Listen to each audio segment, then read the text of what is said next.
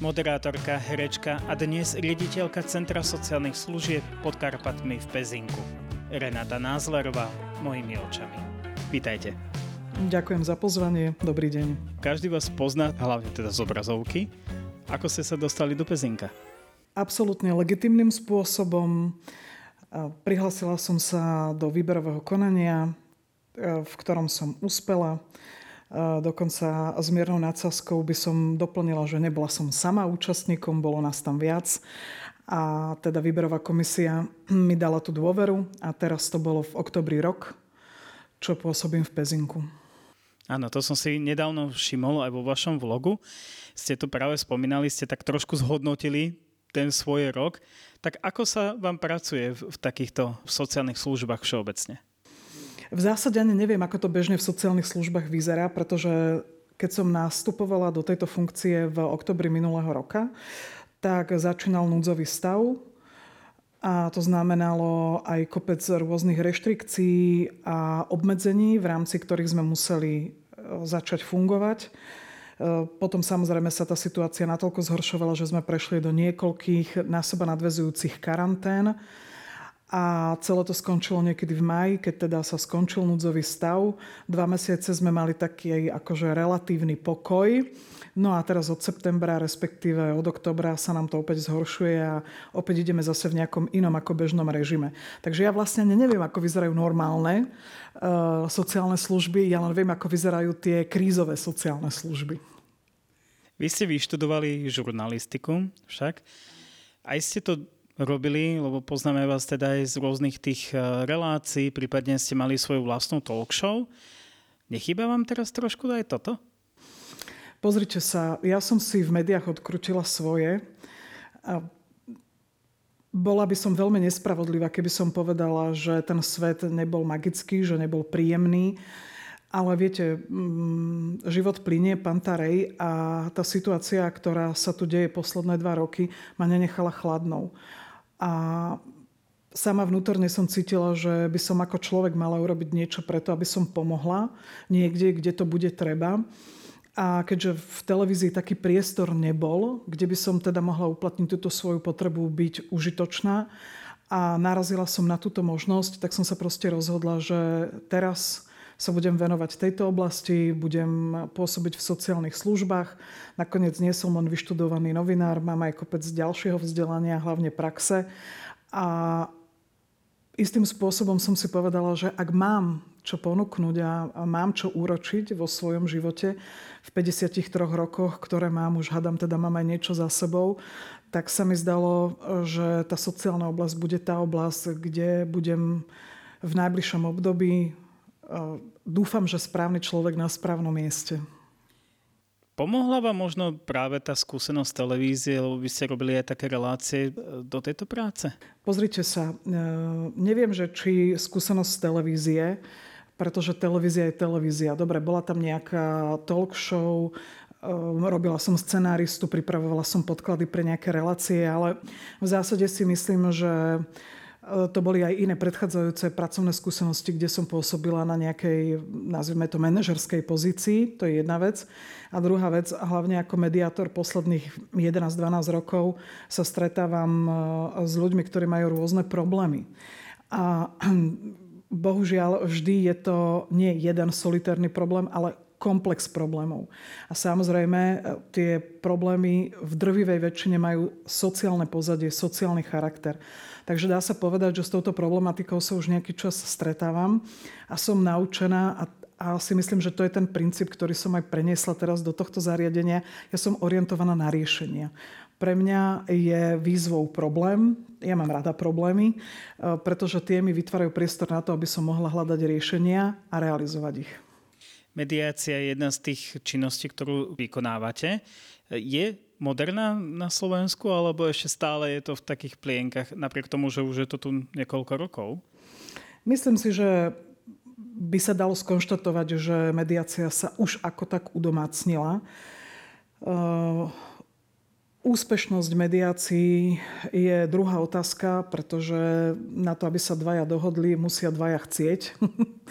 Nestačí, keď chce jeden a dokonca nestačí ani keď chce mediátor. A to je trošičku taká, by som povedala, možno nejaká národná vlastnosť naša, ktorú máme, e, že zdá sa mi, že máme málo tolerancie. Tak ako je máme málo v rámci spoločnosti, máme jej málo aj vo vzťahoch. A notabene vo vzťahoch v rámci rodiny alebo v nejakých intimnejších, dôvernejších partnerských vzťahoch. A to je kameň úrazu aj pre mediáciu. Aké sú najčastejšie tie problémy, ktoré riešite v rámci tej mediácie? Venujem sa už teraz len prípadom, kde sú maloleté deti. A to tak vychádza aj z môjho nejakého presvedčenia, že niekto tým deťom pomáhať musí, alebo povedzme tým zraniteľným, tým, na ktorých sa zvyčajne veľmi nepamätá, alebo ktorí sú rukojemníkmi tých problémov. A bohužiaľ musím povedať, že vo vzťahoch, kde sa dvaja rozchádzajú a sú to rodičia, tak v drvivej väčšine sú rukojemníkmi práve deti. Takže ak, tak je to teraz tá rodina mediácia. Tej sa venujem za ten ostatný rok a, a doťahujem samozrejme prípady, ktoré som mala ešte predtým, než som nastúpila do tejto funkcie.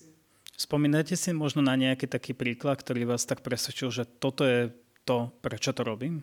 Tých je veľmi veľa na rozdiel od iných mediátorov možno, a to sa samozrejme nechcem nikoho dotknúť, ja mám tu možnosť si vyberať. To znamená, že ja keď si vyberám, tak si vyberám naozaj zaujímavé prípady, alebo nejakým spôsobom komplikované, alebo nejakým spôsobom zaťažené ešte nejakým iným problémom, kde treba možno vyvinúť oveľa viac e, úsilia než toho mediátorského a tým pádom sú všetky moje prípady zaujímavé. Asi by som ani nemohla povedať, že som mala čo i len jeden, ktorý by bol taký, že bežný štandard mediačný. Ak sa pozrieme teda naspäť do zariadenia, akých klientov teda máte a komu sa vlastne venujete?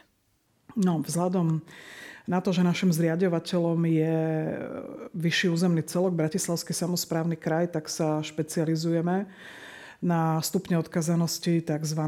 5 a 6. E, tí, ktorí sú z branže, budú vedieť, že vlastne to sú už tie najvyššie stupne odkazanosti, kde sa bavíme o buď e, ľuďoch, ktorí majú veľmi vysoký vek alebo veľmi vážny zdravotný stav, alebo kombináciu oboch.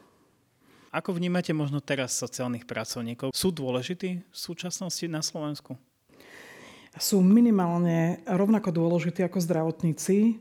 A trošku to vnímam ako nespravodlivosť voči že hovorí sa stále o tých zdravotníkoch, ako ich treba e, stabilizovať, ako treba pracovať na tom, aby nám neodchádzali do zahraničia, ako treba pracovať na tom, aby boli dostatočne ohodnotení, e, aby sme si dokonca vychovávali budúcich zdravotníkov, aby sme mali dosť lekárov a ostatného zdravotníckého personálu. To je všetko pravda.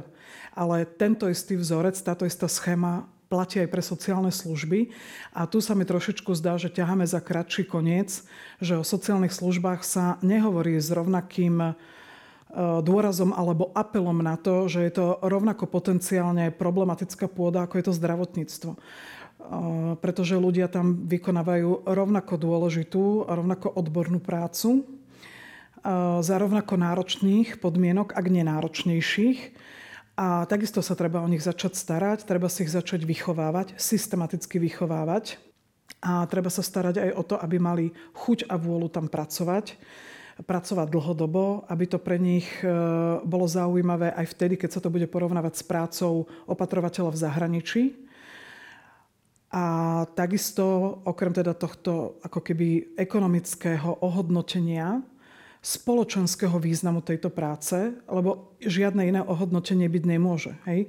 My nemôžeme uh, hodnotiť túto prácu z hľadiska produktivity alebo akéhokoľvek iného uh, atribútu. Túto prácu môžeme hodnotiť len z hľadiska spoločenskej potreby a spoločenskej dôležitosti. A tá dôležitosť je naozaj veľmi vysoká. To sa teraz ukázalo.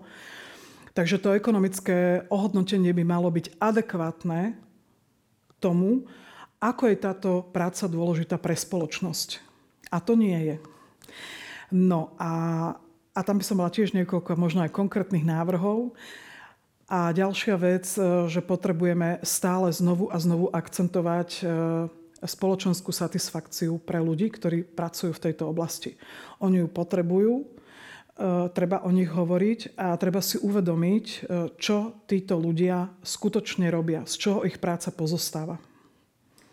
Áno, v jednom vlogu e, ste povedali, túto prácu nikto nemôže robiť pre peniaze, je ju možné robiť len z presvedčenia.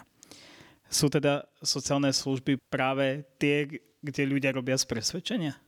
Neviem posúdiť iné zariadenia, ale v tom, kde pracujem ja, e, je drvivá väčšina zamestnancov z presvedčenia. Ehm, čo je na jednej strane dobre, lebo je to vidieť potom na tom prístupe ku klientom. Na druhej strane je ale smutné, naozaj je to smutné, aby sme stavali len na tom, že tí ľudia alebo tí zamestnanci v sociálnych službách uh, že proste automaticky rátame s tým, že sú ochotní pracovať nad rámec toho, čo je ich prácou, že budú robiť aj za stiažených podmienok, že oni budú tí, ktorí vždycky do tej práce prídu, ktorí nikdy nebudú e, nespokojní, ktorí budú vždy obetaví, ktorí, na ktorých sa môžeme vždy 100% spolahnuť. To je v poriadku. Ale nemôžeme to brať ako automatizmus, pretože to nie je voči nim fér. Prečo je taký rozdiel možno v zahraničí a u nás na Slovensku? Je to tou politikou alebo čím to je, že sociálne služby sú úplne niekde inde? V Českej republike je to úplne inak. Popravde som sa zase až takto nad tým nezamýšľala, ale pravda je taká, že celkovo, veď uh, si vezmete, ako my sme tu nastavení. Uh, jednak, ako sa staviame k starším ľuďom. Teraz sme mali mesiac úcty k starším. No vy ste videli nejaké celoplošné akcie, aktivity, videli ste nejaké iniciatívy, videli ste, že by, ja neviem, vláda urobila nejaký program výjazdové rokovanie v nejakom zariadení sociálnych služieb videli ste okrem pani prezidentky, že by sa niekto nejako aktívne v tomto mesiaci zaujímal? Možno, že áno, ale ja som sa teda k tejto informácii nedostala. To je jedna vec. Uh, druhá vec, uh, ja celkovo si myslím, že už dlhšiu dobu mám ten pocit, a nechcem pôsobiť pesimisticky, lebo pesimizmu máme všetci už tak akurát vyše hlavy, ale nemáme dobre nastavené hodnoty. Je mi to ľúto, ale musím to naozaj popravde a úprimne povedať. A respektíve inak e, vnímam za ostatné obdobie, že sa ako keby zvyšuje rozdiel, e, tá diferencia medzi tými, ktorí rozumejú, čo je to altruizmus, čo je to humanizmus, čo je to potreba byť užitočný, čo môže človeku priniesť e, to, že niekomu pomáhate a medzi tými, ktorí žijú vlastne ten život úplne lineárne pre seba, pre svoje hmotné statky, svoje hmotné potreby, svoje zabezpečenie, len ja, aby som mal. Takže na jednej strane sa teším, že sa ako keby vytvára skupina ľudí a to chcem zdôrazniť, ktorí nepotrebujú e, sa ísť niekde organizovať na námestia, aby akože iniciovali nejakú zmenu v spoločnosti.